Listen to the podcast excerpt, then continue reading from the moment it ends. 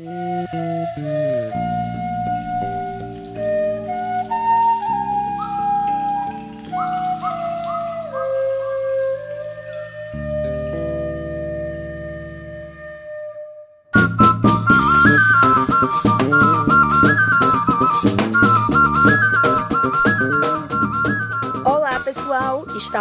programa Esperançar, um programa do projeto Paulo Freire e do Cetra, feito especialmente para você que está nas comunidades no território de Sobral e que faz esse projeto tão bonito junto com a gente. Eu sou Amanda Sampaio e vou ficar fazendo companhia para vocês por aqui.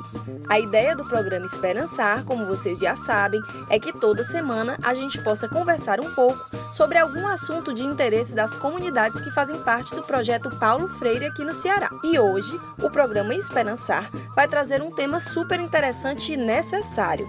Nós vamos falar sobre o reuso de águas cinzas. Afinal, a água é um bem muito precioso e se a gente pode reutilizar, por que não? O Mário Farias, da coordenação do CETRA, vai falar para a gente um pouco sobre esse tema. Bora ouvir? Saudações, agricultoras e agricultores do Projeto Paulo Freire e demais pessoas que nos ouvem. O aumento crescente da população no planeta Terra vem comprometendo e muito todos os recursos naturais, sejam eles renováveis ou não. O planeta Terra é composto por três partes de água e uma de terra, até porque a água é fundamental para a manutenção da vida, para a produção de alimentos, para a produção industrial e todos os outros processos que envolvem a humanidade. A reutilização de água servida é fundamental para a manutenção da vida em regiões semiáridas, em regiões em que o volume de água disponível não é o necessário para uma vida digna e abundante. Falou e disse, Mário.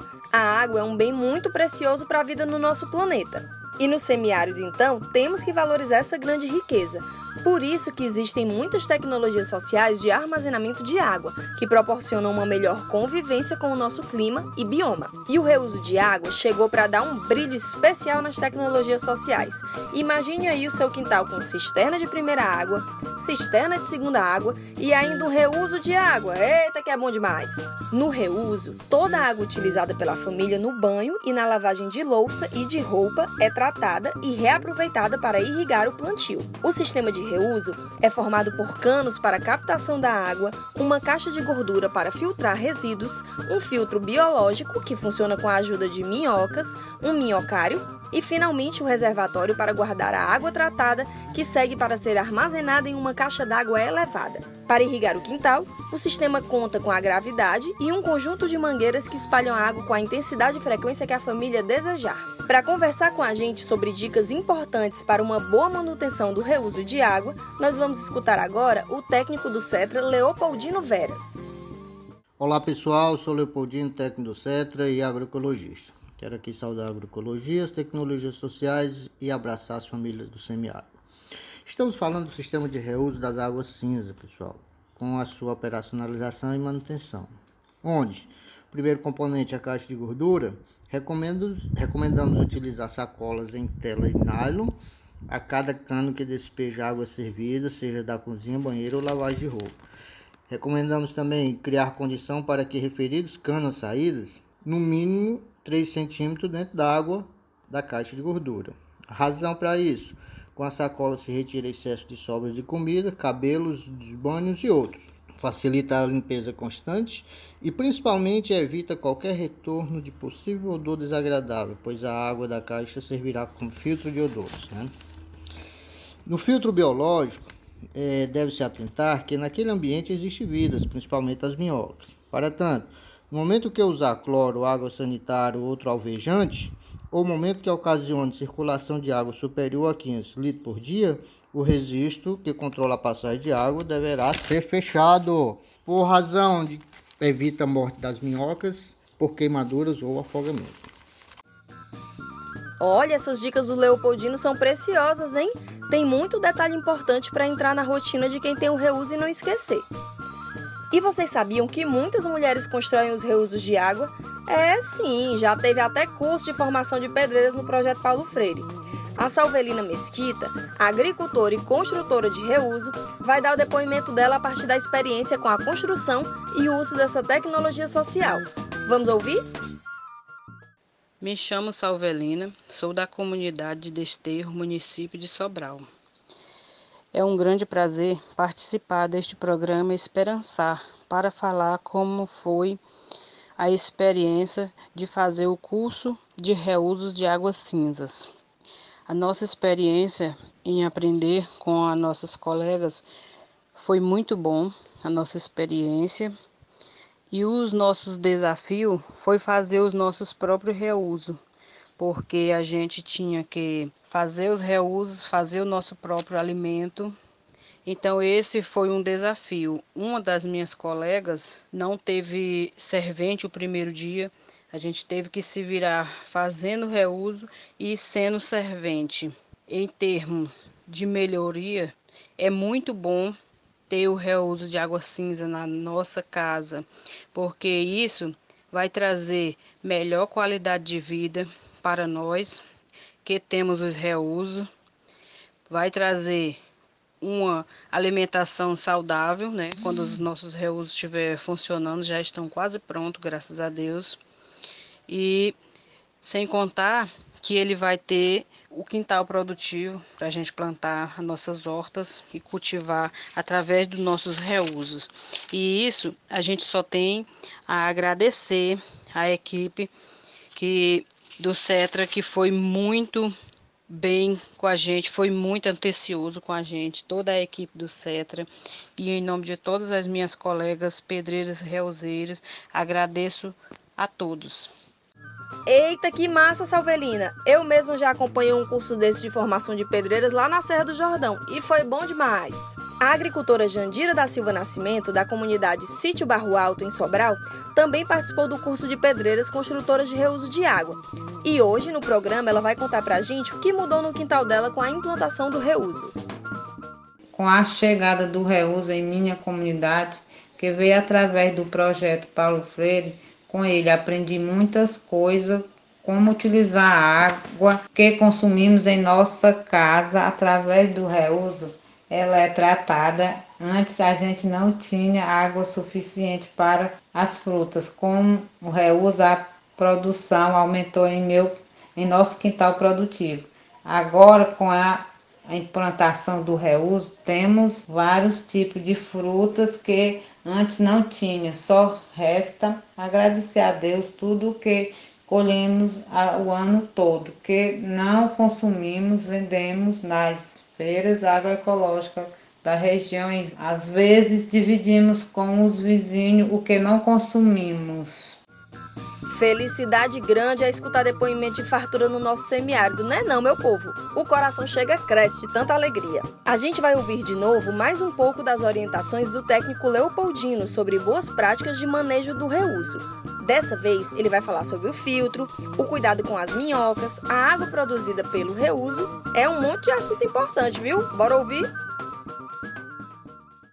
Pessoal, as águas servidas despejadas no filtro passam por um chuveiro em canos PVC furados na forma, como falei, de chuveiro, né? Assim, tem que vistoriar para que as águas caiam proporcionalmente ao ambiente da superfície do filtro.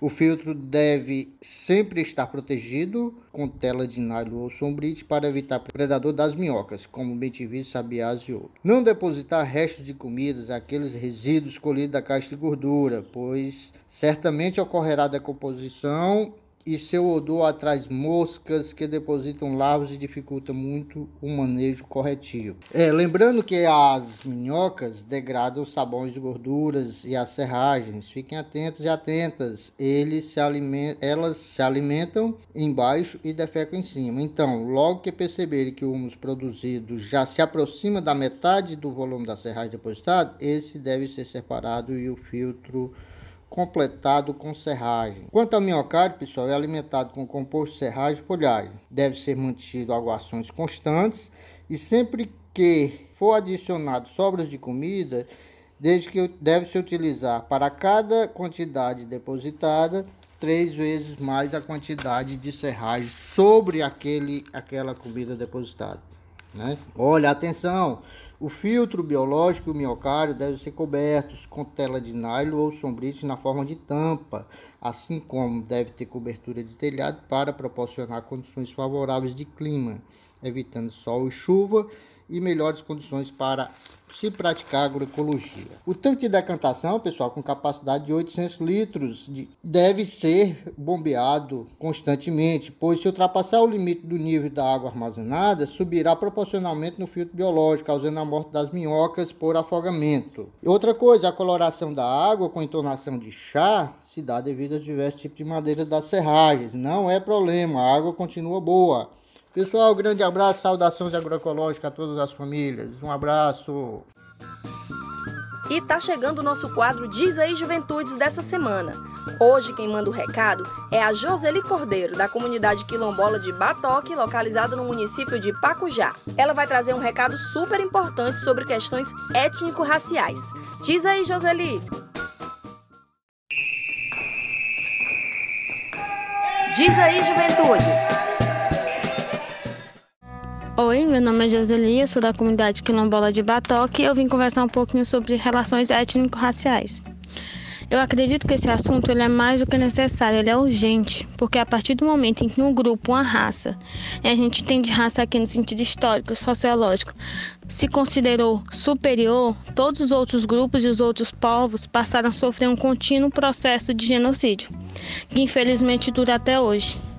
E essa noção de superioridade, ela tem como principal instrumento o racismo. Ele é a principal arma para matar, para violentar todos os outros grupos, principalmente a população negra e os povos originários. Infelizmente, o racismo ele só vira pauta de discussão de uma forma abrangente quando ele chega ao seu limite, quando ele assassina, quando ele mata alguém desses outros grupos. E essa morte, para realmente ter visibilidade, ela precisa ser filmada, ela precisa gerar uma comoção mundial. Porque afinal, pessoas pretas, os povos originários, todos os dias têm seus membros assassinados e violentados. Mas para que o resto do mundo se preocupe com isso, é necessário que essa morte ela tenha um lugar específico, uma filmagem específica, uma maneira específica. O que ganha realmente visibilidade não é a vida daquele indivíduo, mas foi o corpo que foi filmado.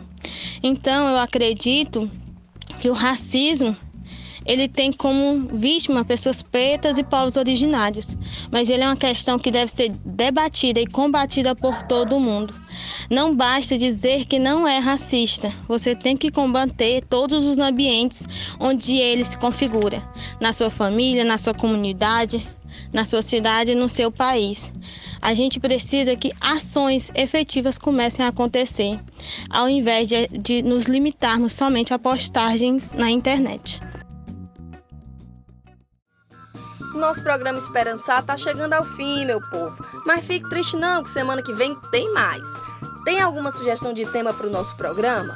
Pode mandar direto para o técnico ou técnica da sua comunidade ou então entrar em contato com a gente pelas redes sociais do Cetra. É só procurar por Cetra Ceará no Facebook, Instagram ou Twitter. Até mais, pessoal! Foi bom demais passar esse tempo aqui conversando com vocês.